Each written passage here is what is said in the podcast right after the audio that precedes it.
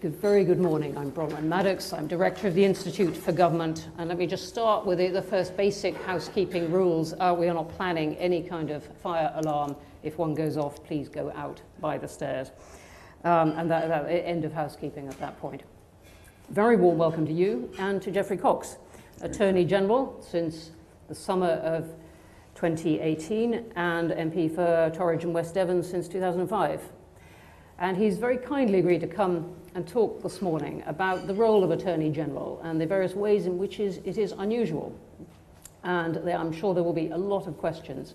Indeed, uh, I will have a lot of questions, um, but you may as well. And with that, I think uh, not to constrain you any further uh, by a brief in advance, um, uh, please do uh, set out your thoughts on being well, Attorney General. Thank you very much, Bronwyn. It, it, it is. It's a great surprise to, for me to find myself uh, here, as it was a surprise to me to find myself as Attorney General. I, I had been sitting in a courtroom um, on July the 9th, 2018, when um, the mobile phone buzzed. Now, generally, one doesn't have one's phone on in court, um, but uh, mine was on, and I recognized the number. It was the number of the chief whip at the time. Um, even I, hitherto impervious to the blandishments of whips generally, um, and quietly practicing at the bar while in, uh, uh, serving my constituents on the back benches, felt that I should take that call and re- uh, removing myself from court and whispering to my junior that I had to take this call uh, at about four o'clock that afternoon. By nine o'clock, I found myself Attorney General. Now, I had not expected a frontline political career. And to some extent, of course, the peculiarity of the Attorney General's role means that um, I still haven't had a frontline political career. Um, because the role that I occupy, I have to say, was the, certainly the pinnacle of my ambition and probably the only role that would have induced me um, to, at that stage of uh, my career, at my age, to come into the government. Um, the role is one which combines uh, a necessary and important political element, but also uh, is made for, and I believe should be occupied by, wherever possible, someone who has spent a good portion of their life in the practice of the law. Because the fundamental task of the attorney is to uphold the rule of law within the government. It is his task to ensure that the government is obedient to the requirements um, of the law. So, if there is a dispute between departments as to the meaning on, of the law or a point of law that affects a critical decision that the government is taken, the ministerial code and the cabinet manual requires that the attorney general, the law officers, and I am one of three, of course. The Solicitor General and the Advocate General of Scotland are the other two. But they, the, the code requires that the Attorney General should be consulted. And on any matter where there is a dispute between departments as to the, the, the, the appropriate interpretation of the law, the Attorney General's word is authoritative in resolving that dispute. And it is vital that as a law officer, one speaks truth unto power. The law officer has to stand as a clear um, and uncompromising uh, defender not only of the black letter interpretation of the law, but also of the legal values that underpin it. So, for example, if legislation has to be uh, or is proposed to be retrospective, even where it would not impinge necessarily upon Article 7 of the Convention on Human Rights or upon any, uh, any, any rule of law, nevertheless, the attorney must be consulted because the legal values that inform our Constitution and our legislative system deprecates retrospectivity and requires the law officer's assent to it. Uh, and so the law officers really do occupy a unique role in government. Um, it, is, um, it is vital, I believe, that these officerships are inhabited by those of seniority um, and people who have spent their lives placing the professional and legal values they've served at the top of their list of priorities. Now, that means sometimes you can collide and collide heavily with politics. In my own tenure, I've had possibly some of the most intense uh, months that any Attorney General has had in recent years. And indeed, on one occasion, one of my colleagues was heard to comment, Doesn't Cox do politics? Well, um, the answer to that probably is no. I, the reality is the Attorney General must, I believe, uh, ensure that he gives honest, candid, and independent advice to the government. And that is what I have always endeavoured to do. It is not acceptable, I believe, for an Attorney General to massage or to improve his advice uh, for the purposes of party politics. And that is what makes this role so unique. Because I am at one, at, at one time an elected member of parliament, I am a party politician, I support the Conservative Party, and I support the Conservative government. But I have to have at the same time a, a, an overriding imperative, which is the imperative to advise candidly and frankly and honestly upon the law. And it is these unique offices, I believe, that are one of the distinguishing hallmarks of our Constitution. I am one, the only, uh, possibly, officer left in the uh, um, cabinet, because the Attorney General is of cabinet rank, who um, has this uh, duty, other than, of course, the Lord Chancellor. And in the old days, the Lord Chancellor was a senior judge. And he combined this hybrid role of both being a member of the judiciary and a politician sitting in the cabinet. Now, um, it is really rather more the Attorney General and only the Attorney General. But I do believe that though this seems to be this office a contradiction, nevertheless, it's these kinds of contradictions, these kinds of complexities in our Constitution that operate to its benefit. Because my colleagues, knowing that I am a party politician, knowing that I support the government, um, will be more likely, I think, to take the advice of the Attorney General or to acquiesce in it because they know that he or she shares the cause that they also espouse. So it's a rather, it's a, it's a unique role. It's uh, possibly one that uh, has a, a contradiction at its heart. But I do believe that when any law officer goes into the Attorney General's office for the first time and sees the photographs of former attorneys on the wall, there is something about the tradition of Attorney General that tends to wrap itself around you and make you want to live up to the highest traditions of that office.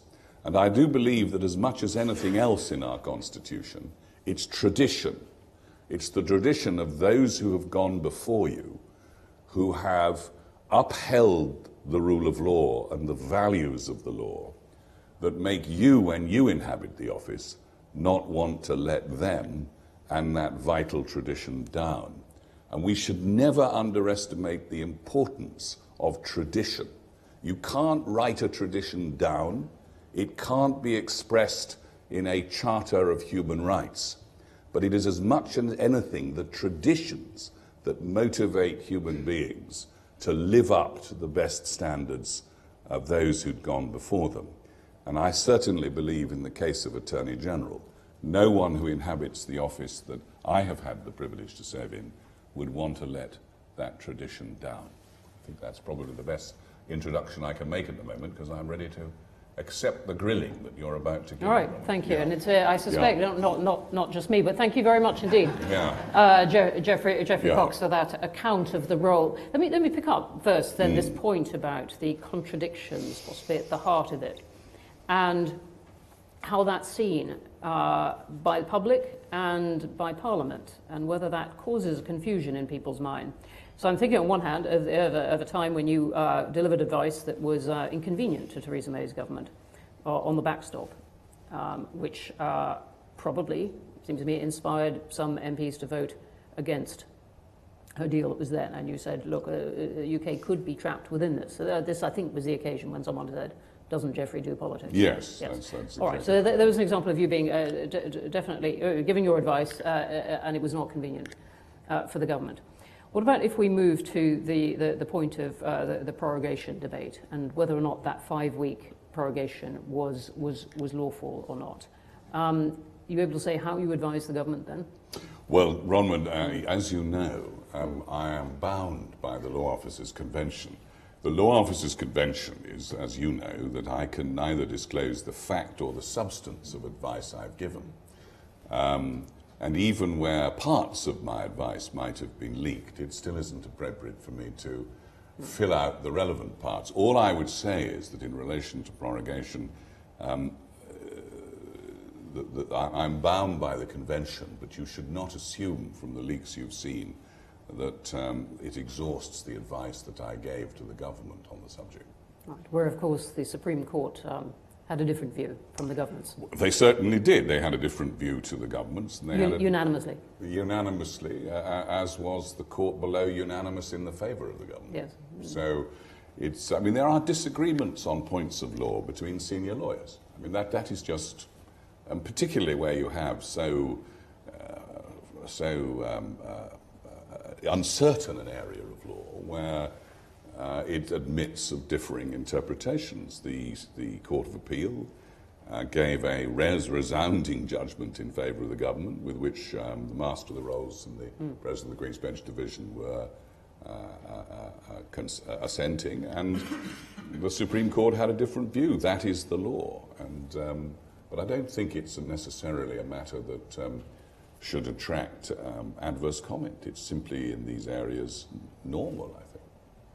Would you say the same uh, of your advice about, uh, to the government about the Benn Act? We had the Prime Minister and Michael Gove. Um, the Benn Act came through and said, look, the government uh, may be forced to, uh, or compel the government to ask for an extension to October 31st under some circumstances, and, and the government was very cross with this, and some doubt was cast over whether or not it would comply with it.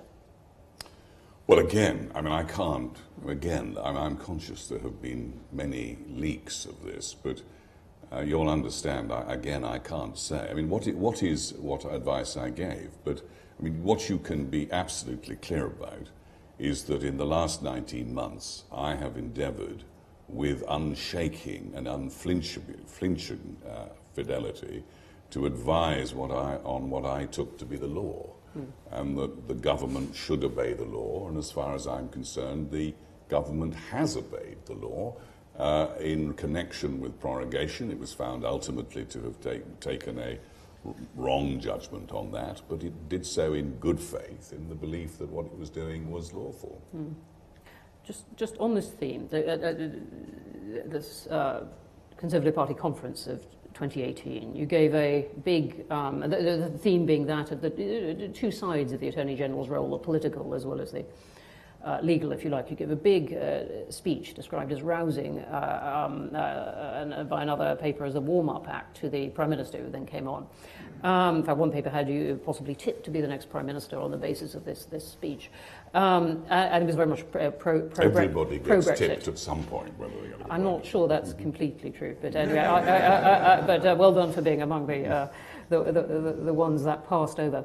Um, do you think this creates a confusion um, in how people should look at the Attorney General's role? Have to say, on one hand, someone making a big political speech, and on the other hand, giving, uh, as a lawyer, as a QC of many years, giving impartial legal advice? I can understand why, in some people's minds, it might. And indeed, I find to my surprise to this day, even senior colleagues for whom I have enormous respect at the bar, uh, finding this difficult. Usually, those who find it difficult are those who don't share one's political convictions. But I find absolutely nothing incompatible with having very strong political convictions and opinions, uh, while at the same time being capable of uncompromisingly objective legal advice. I mean, I, I, I simply do not see how the two are incompatible. It was said, for example, when I was uh, uh, responding to an urgently urgent question on prorogation, that I had uh, characterized Parliament as a dead Parliament and as uh, having no right to sit. Well, that was my view at the time. I felt that Parliament was, frankly, abdicating its responsibilities. Um, but that did not mean in any way that I would give any the less objective and frank and accurate a view of the law. So I've, I've, I'm, while I understand it can, it can do that, the Attorney General is not a judge. He is the government's chief legal advisor, and he is, his duty is to give that absolutely uncompromisingly accurately. But doesn't mean that he isn't sitting there with a perfect right in cabinet to comment on all matters of policy mm. and to uh, participate in the fashioning of policy of the government. So I don't see it, but I can understand why people may feel that somehow you are not able to give impartial advice or accurate advice uh, while holding strong political views and expressing them. But I do think that that is part of the value of this role. That I, as attorney, while committed to the government's cause, as I most certainly am, um, have also at the same time to ensure that I give absolutely accurate advice, and that is what I've endeavoured to do. When do you think legal advice to the government ought to be public and when not? Well, I'd like to say never, really. Mm. Um, I mean, it is a fact that one of the values that an Attorney General has is that he sits in the Cabinet and he is able to observe as the debate unfolds about a particularly crucial matter of public controversy how his colleagues are wrestling with it. Mm. And he's able to aim his legal advice if it is affected, and recently, of course, these decisions have been heavily affected by questions of law. He's able to aim his advice and tailor it for the, the particular problems that his colleagues are grappling with. Mm. And often, it will be phrased in a way or framed in a way that is designed to answer, as he perceives it, that unfolding debate within the cabinet. Now, if it becomes, that will mean that I will sometimes, and I have, express my advice in a particular way with a particular um, form of language designed to cut through uh, the specific misconceptions that I may see growing up or matters that require clear clarification. But if I feel that my advice is going to be made public, I'm likely to uh, empty it, frankly. I mean, one will, what will one be producing? If I'd known, for example, that my advice on, um, uh, on the deal had been going to be put up on Sky News uh, uh, and with just parts of it highlighted and other parts not, I might have written it differently because I would I would not want specific sentences to be plucked out of context. Mm. So it, it, does damage to your ability to be able to advise your colleagues uh, accurately and in a way they need at the time. So I would, mm. frankly, I, there are only very exceptional times when I would think the attorney's advice ought to be public. Um, and um, those might be occasions where, for example, in international law context, the attorney had given advice, as is famously the case with Peter Goldsmith's advice in relation to the Iraq ah, War. it was on my mind as um, we were talking. And, and it may well be that there. Um, the, Where, the, to summarise for those of, yeah. who didn't live through the Iraq War, it was first that it was not legal and then it, that it was legal. Well, in summary. Yeah, I mean, in, in that case, the whole centre of controversy was on whether or not the, the, actions we'd taken as the United Kingdom were uh, within international law. Uh, and, I mean, I, in the my case, the, the, frankly, it was this, I just simply do not accept that there was a, a, a, plausible case for the publication of my advice. It was done purely, I believe, for political ends, let me be candid, and um, it was done to uh, undermine the government, which is exactly what the opposition is supposed to do, but I don't believe there was a credible case for this reason. That in the case of an international, uh, of going to war, the attorney's advice is central, because if he gave contrary advice, it would be impossible for the government to have done so. It would be contrary to the ministerial code, and it would be put ministers in the position of consciously disobeying the law. But in my case, it was the interpretation of, a, of an international legal instrument, of, a, of, of the protocol. Well, there were, there were thousands of lawyers who could have reached the same conclusion on that, and my opinion was not authoritative um, in, in the same way as the attorney's is when it comes to taking a step like going mm. into war, to war. Mm. So when the, the, government was found in contempt of Parliament at the end of uh, 2018 um, for not uh, disclosing legal advice, um, does it matter? Well, uh, it, look, it was the product of a minority government. It will, never, it will, it will only ever happen, I believe, where, where a government is in a minority. Mm. Um, because in most cases you would expect the government's supporters to ensure that no such thing ever happened. And no, I mean, look, I'll be, again, I, let me be quite candid. I think that, uh, I think that there was no proper case for uh, the government to have been found in contempt. It was, it was um, perfectly legitimate for the government to contend that the Law Officers Convention should be respected. And as mm. I've said already, I don't believe there was a proper case for the publication of my advice. Let's go on to wider questions of, uh, of the courts and whether parts of the judicial system need review. The government's talked about a constitutional commission, all mm. kinds of things that might be in it. Um, might be stuff about the House of Lords, um, talk about doing something about the Fixed Term Parliaments Act, perhaps separately.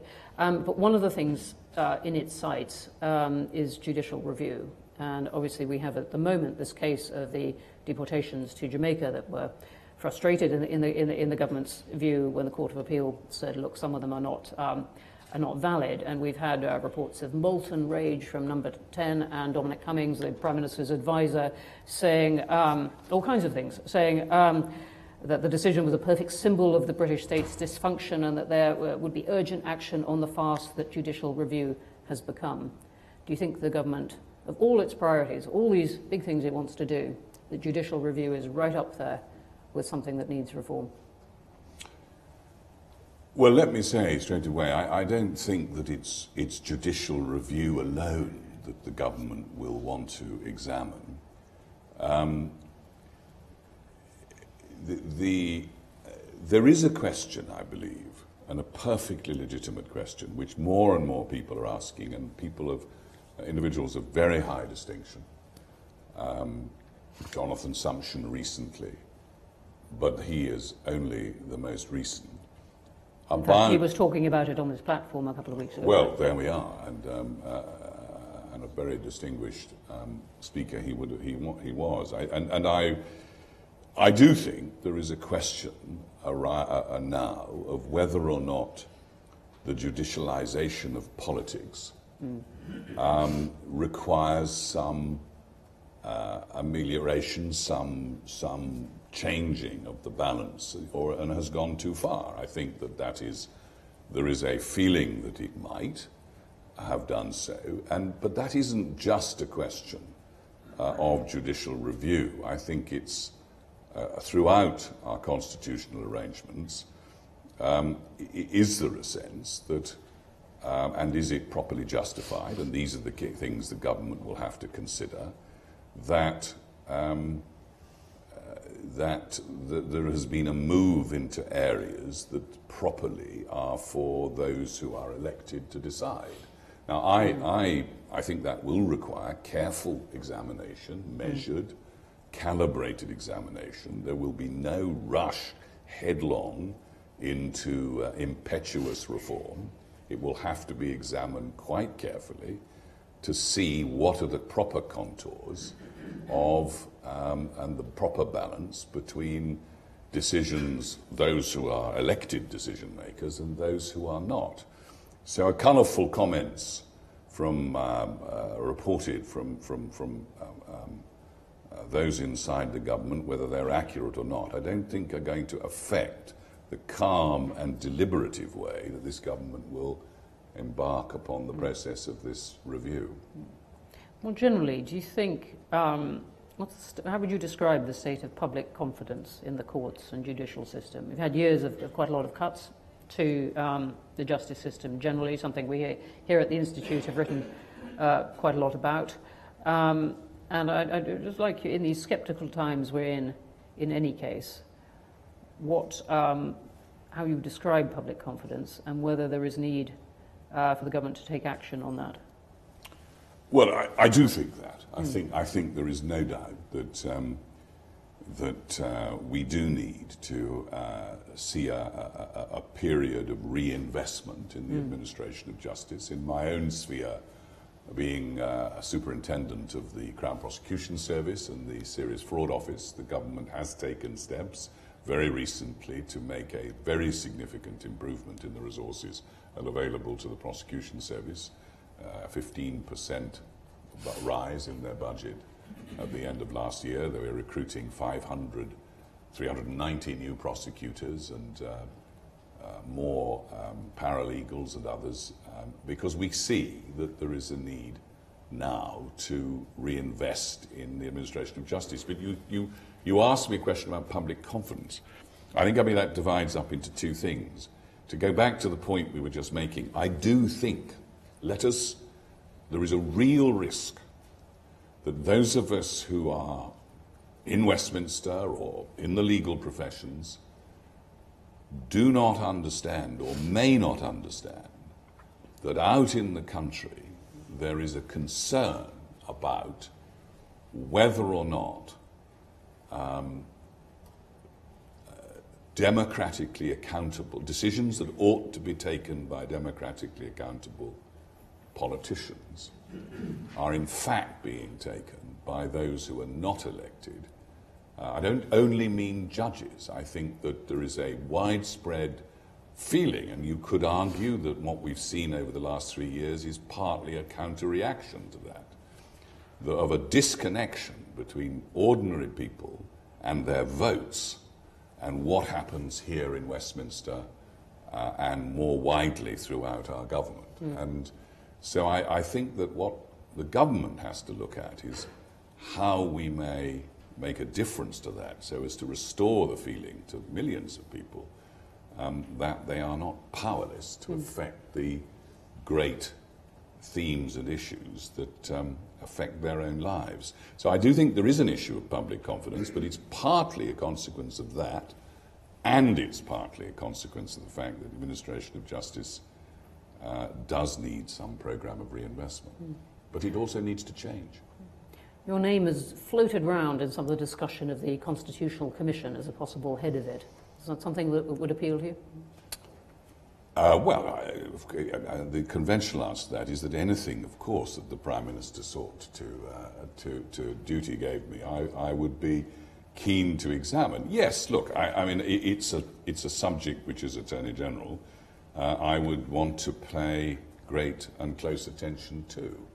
Um, and um, uh, it, it is clearly an important part of what the government wants to do. But I, I would urge people not to reach uh, too hasty judgments about this. There is going to be no headlong rush to curtail either the independence of the judiciary or the legitimate function of the judiciary and making certain that the rule of law is upheld uh, by the government. Um, the, the, the question of reform here will be uh, one that we'll need to go into with great care. Mm. Is that commission actually going to happen? Well, I think it will. I mean, it, it, in fact, I've, I've, little doubt that it will. I mean, I, well, you shouldn't necessarily expect that it will be a, uh, a commission uh, with um, you know, reporting for several years. I mean, what, what, what there will be is, is a group that's set up, I think, um, a commission or a committee to examine the scope. Indeed, that scope is already under careful examination now of what it is we think needs to be done, where we think more work needs to be done to scope and investigate. Mm. Um, and um, I think it will certainly happen, and it should happen this year. Mm. We're on the edge of a reshuffle, probably tomorrow morning, we're told. Do you expect to be in the cabinet tomorrow night? Oh, but Bronwyn, uh, I, I, would be, I would be wholly wrong of me to speculate about that. Whatever the Prime Minister decides, it is entirely his prerogative, mm. and I shall be uncomplaining in either case. Thank you very much indeed. I wasn't implying it was because of anything you just said. Um, Geoffrey Cox, thanks very much indeed. Pleasure. Pleasure. All right, let's start here. Lots of hands up. I'm going to start uh, here in front. Yeah, go ahead. Yeah. Um, Joshua Rosenberg, can Joshua. I follow up Bronwyn's last question to you?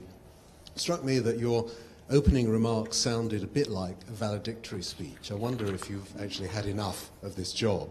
And you went on then to say that the Attorney General should be a person of seniority, uh, presumably both seniority in the law, leading silk perhaps, and seniority in the Commons, somebody who's perhaps served in the Commons for a long time. Are there such people left in the Commons, apart from you yourself, um, if it was necessary to replace you? Um, and does this, um, if the answer to that is there are not very many, um, does this suggest that the, the role of the Attorney General is becoming increasingly untenable and, and we need to change it into um, more of a civil service role rather than trying to find somebody who's a senior lawyer and a senior member of parliament? Well, as I expect, Joshua, two very, very good questions. The first I shall duck. Um, valedictory, look, I, I, have been expecting to leave this office every month that I've been in it. I mean, we, we, we had a minority government. And, um, um, uh, uh, have I had enough of the job? Let me make plain, absolutely not. This has been one of the greatest, in fact, the greatest honour of my professional life. I've had the enormous pleasure and privilege of working with some of the most distinguished and able lawyers I have ever met inside the government legal department and the Attorney General's office. They are faithful to their duty. They are utterly diligent and indefatigable in the service of the public. And it has been one of the greatest privileges of my life to serve with them. And if you gave me the opportunity to continue, I would embrace it uh, eagerly.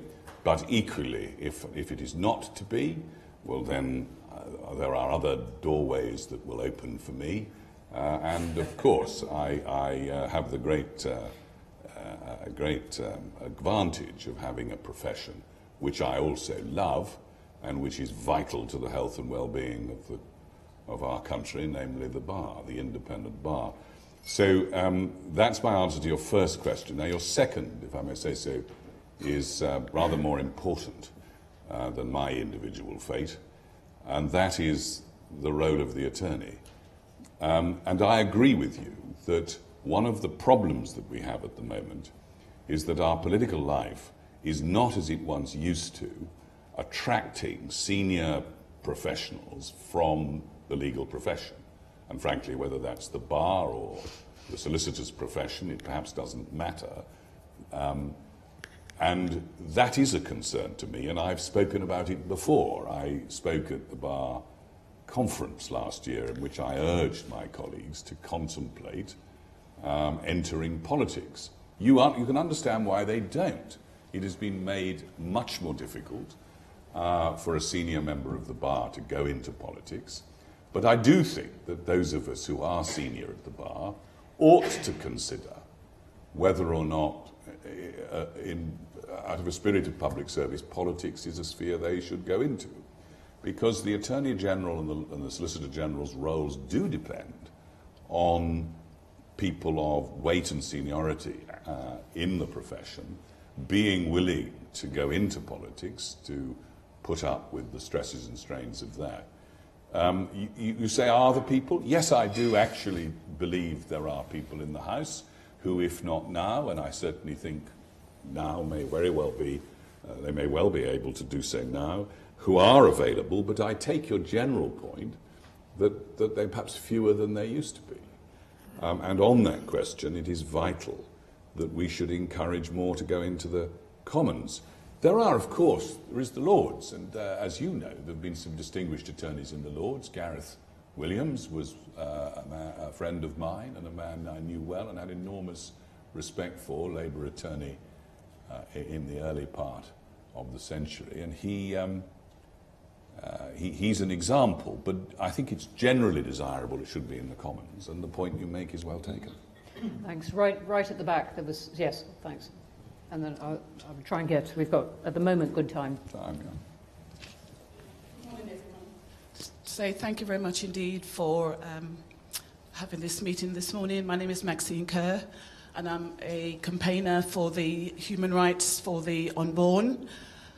And uh, what we feel basically that the government have violated many of the human rights articles um, regarding the rights for the unborn inside the womb.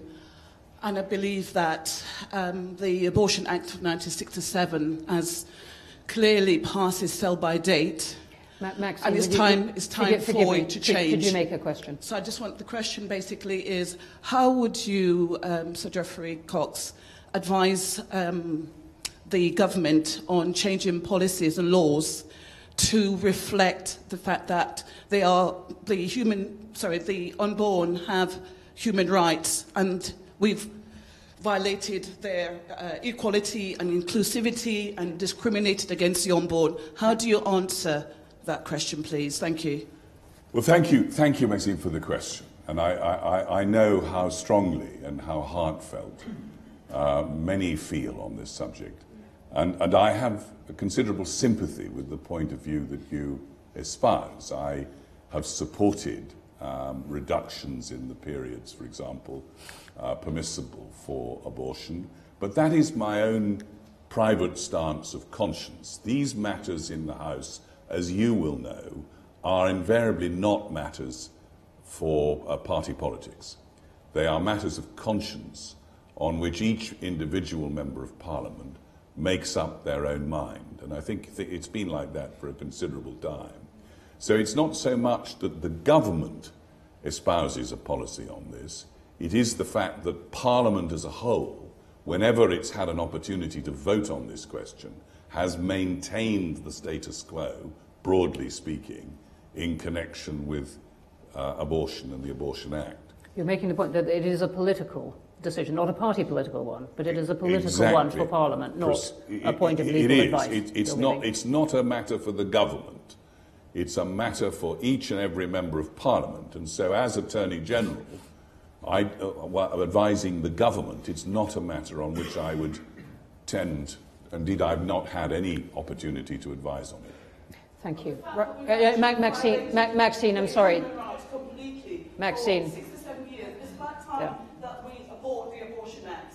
It's time to stop. I'm sorry. Mm. Nine million babies have been aborted in our country for 52 years. Why are we continuing?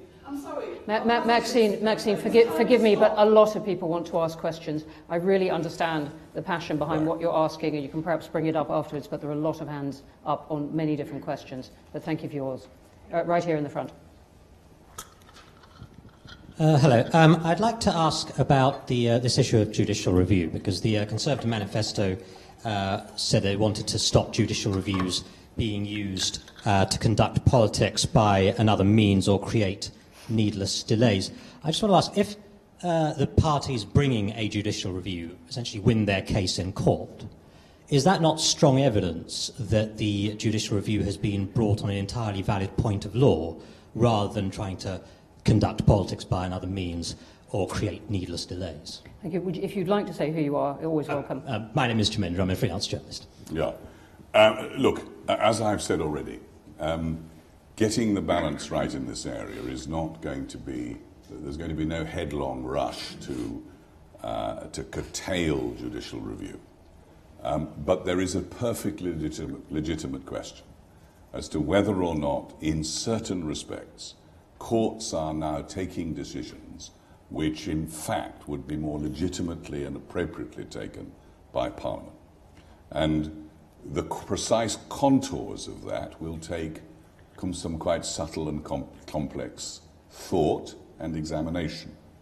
Um, but I think there is that view, and it's long predated recent controversies.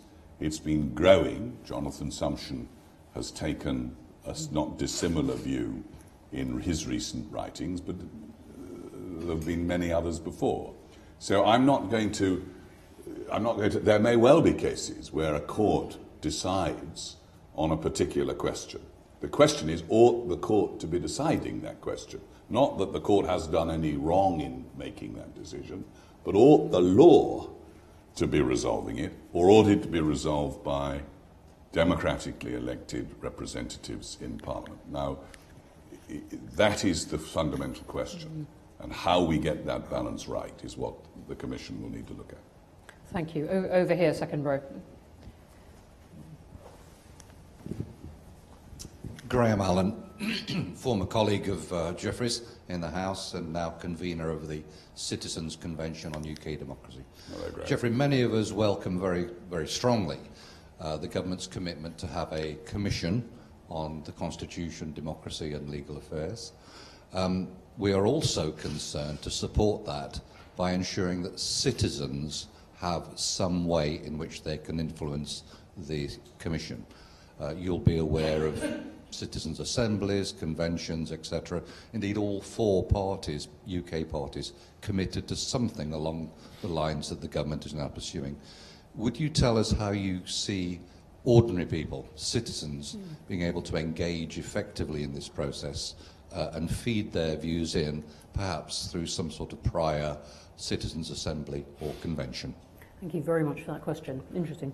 I- It is, and, and Graham, if I may say so, um, I, I think I should be clear from the beginning. We are still looking at the precise scope of the Commission, the precise format of the Commission. I think we have some uh, early ideas about it, and there have been discussions among ministers in connection with it, and we've, uh, we've been uh, reflecting carefully. But I do think, uh, as you do, that if the um, if the if the commission extended um, to areas, for example, um, looking at questions of a Bill of Rights, I'm not saying it will go that far, and I'm not saying that that is on the necessarily on the to-do list.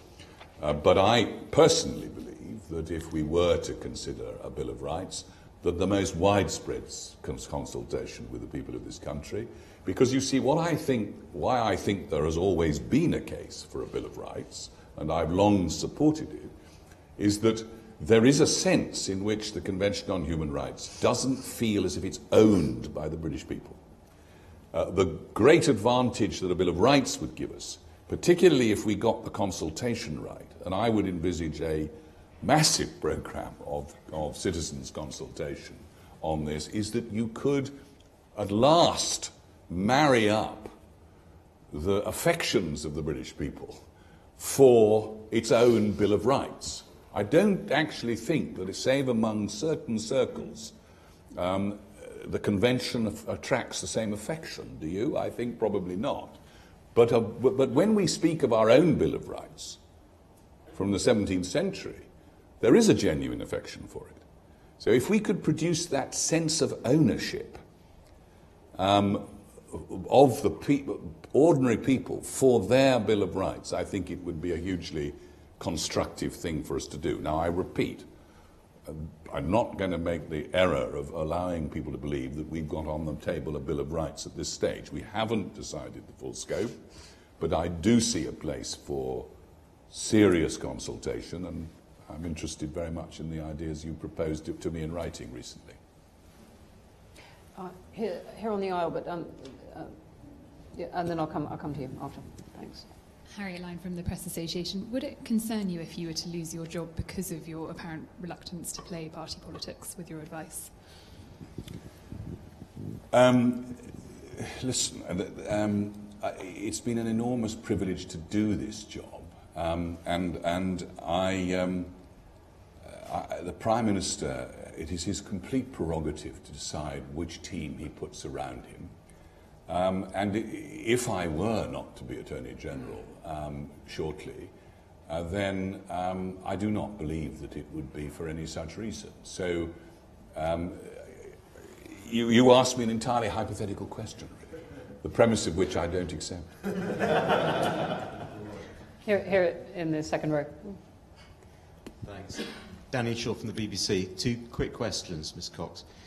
Um, Danny, if you can make it. yes, one. I will make them very quick. No, well, one. Um, are I you asked. concerned that the government's moves on the terror sentencing changes so that they would apply to prisoners who've already been convicted, who are already serving their sentences, but will now be told that they can only be released if the parole board says so after at least two thirds, sets a dangerous precedent in terms of retrospect, in terms of being retrospective, which I think you um, cautioned against earlier in your earlier remarks.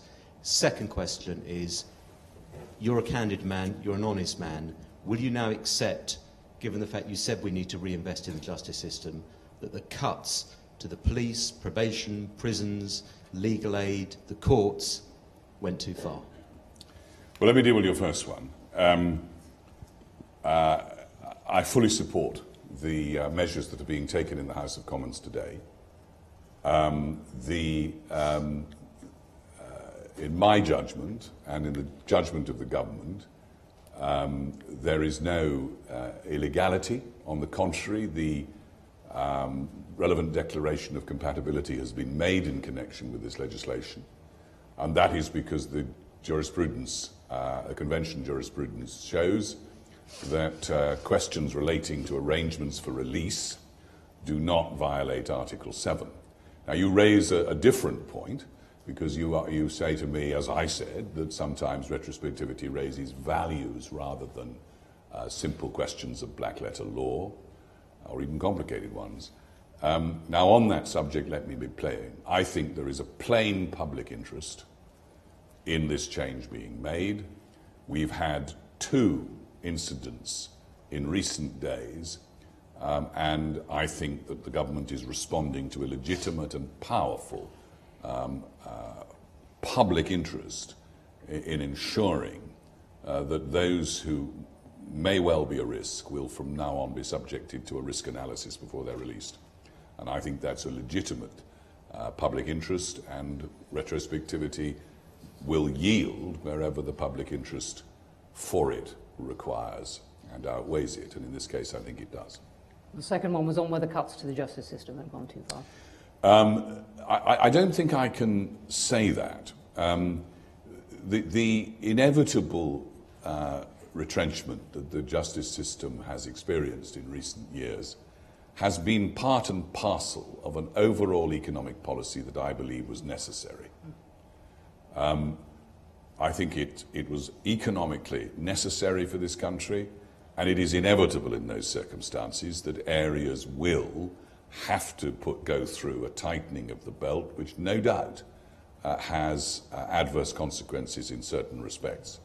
But I do think uh, that the time has come now where it's got to stop and that we need to re-inflate um, aspects of our uh, administration of justice. And I believe that is what the government is now committed to doing. In my own sphere, I've explained already, the largest single settlement the Crown Prosecution Service has ever received was given to it at the end of last year. And I believe the same will apply in other respects of our system. Right, here on the aisle, and then I'm going to try and get a few people from the back. Robert Shrimsley from the Financial Times. Um, given the potential sensitivity and the potentially far-reaching nature of the commission that we've been discussing, do you think it's necessary to have opposition figures or opposition representation on it? The last time this kind of constitutional um, change was contemplated was by the Blair government uh, in the early 2000s. I don't recall a great deal of consultation at the time by uh, that government. On the contrary, I seem to recall changes, frankly, emerging very quickly with very little consultation, uh, and the creation of the Supreme Court, for example. Um, I don't recall a great deal of opposition involvement. But let me be clear.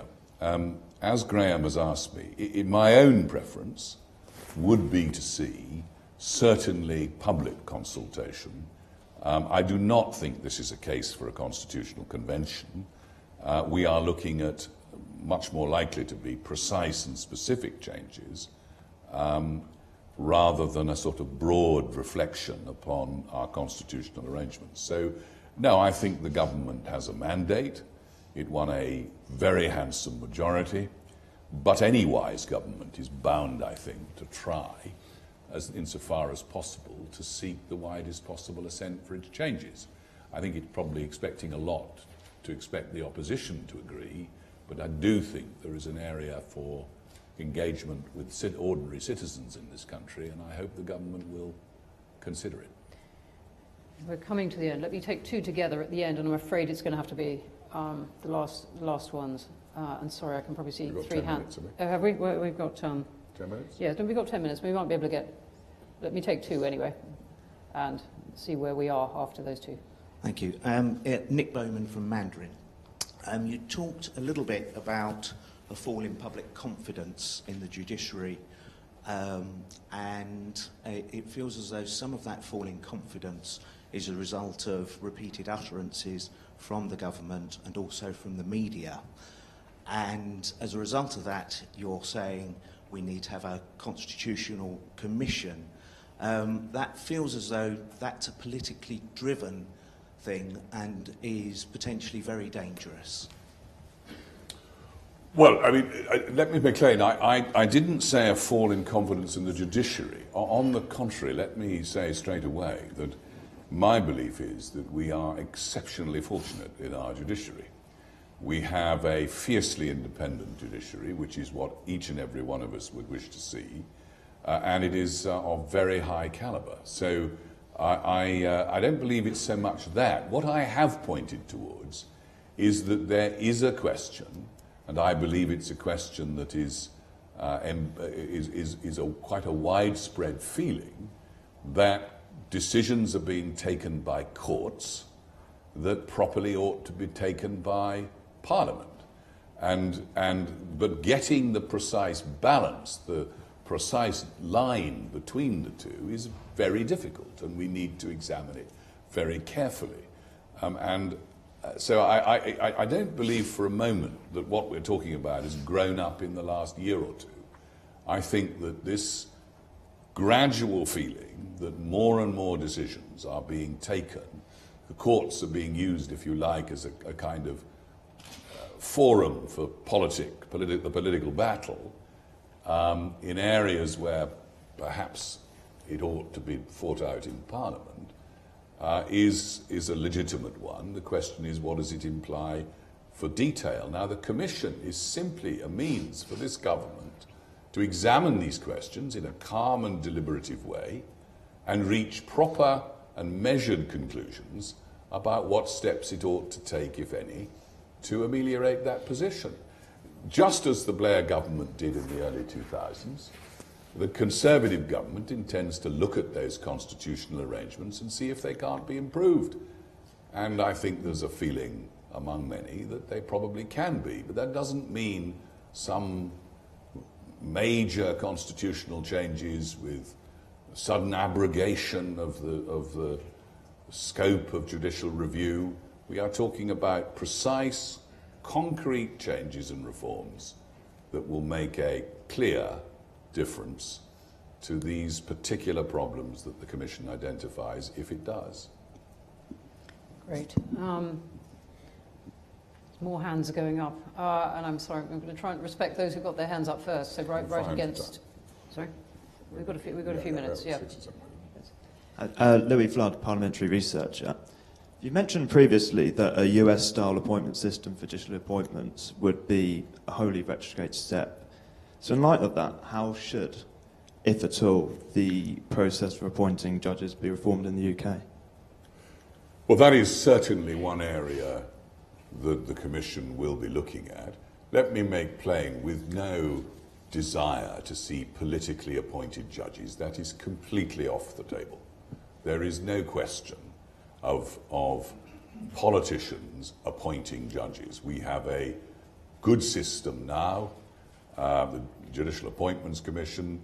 Um, we're not going to be talking about a party politically appointed set of judges. Um, however, I think there is a case for looking at how Supreme Court judges are appointed. Um, the reality at the moment is that we, um, we, uh, we need to look at how precisely that is done um, in consultation with the judiciary. Um, and I've made plain in the House of Commons that I would oppose uh, US style hearings. But I have to say that one of the things that is worth looking at, in my view, is how it's done in Canada.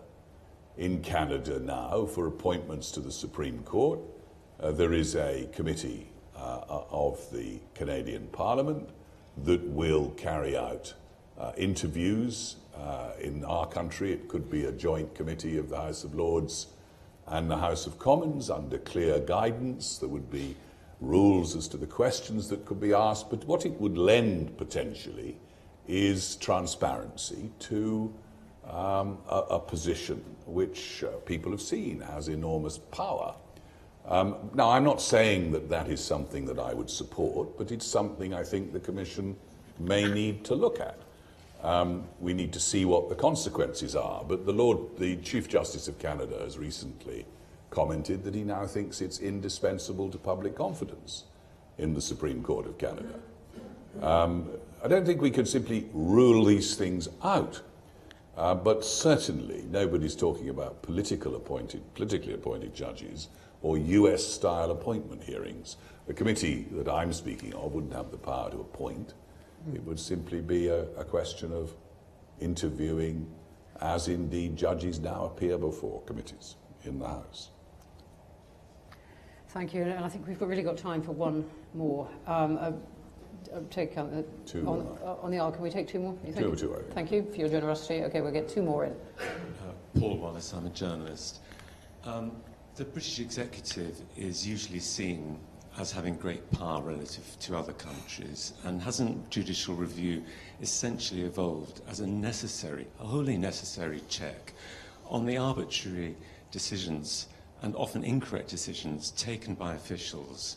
Uh, the, the, the, cases that I've read, I see uh, ordinary people coming forward and protesting against decisions which affect them, things like universal credit, for example, and the courts intervening because they think the legislation has been misinterpreted by officials. By officials.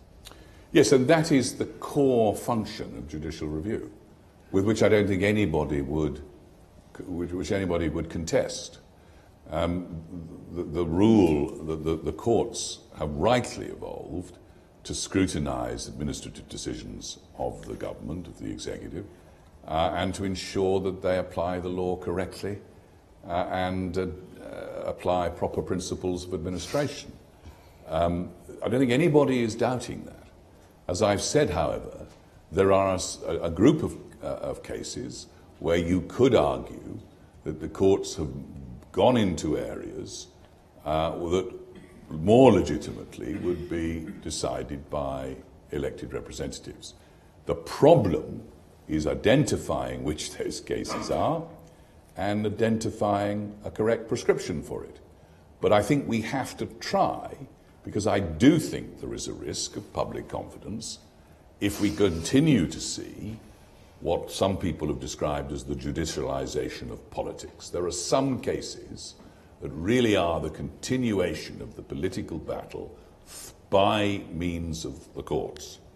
And sometimes those things may be legitimate, other times there may be a case, it seems to us, it certainly seems to me anyway, uh, for looking at them and seeing whether or not it's appropriate those decisions are taken in the courts. But let me say at once, your very question tends to presuppose that what the government has in mind is some serious curtailment or abrogation of the ability of the courts to make certain that administrative decisions comply with the rule of law. That is not the intention of the government. I have spent my life in the courts. I believe in their value. I believe profoundly in the need for independent judiciary, and I am proud of the judiciary and the systems that we have. There is going to be no prospect at all that we curtail in any inappropriate or improper way the function of the courts as you properly describe it. I'm incredibly sorry. Uh, we're going to have to finish there on that ringing note and rebuttal. Um, perhaps you, uh, other people want to come and uh, ask questions afterwards. Um, yes, please. Geoffrey Cox uh, might, and I know there's still a couple of hands up. Um, thank you for terrific questions, and I w- want to uh, uh, just say to Geoffrey Cox, thank you for answering so many questions, very frankly, for giving us uh, your account of the role of Attorney General, and indeed for giving so much detail on the Constitutional Commission, which to some of us seemed like a rather insubstantial uh, thing, but I, I look forward to seeing how it develops. Well, thank you very much. It's been a great pleasure. Thank you.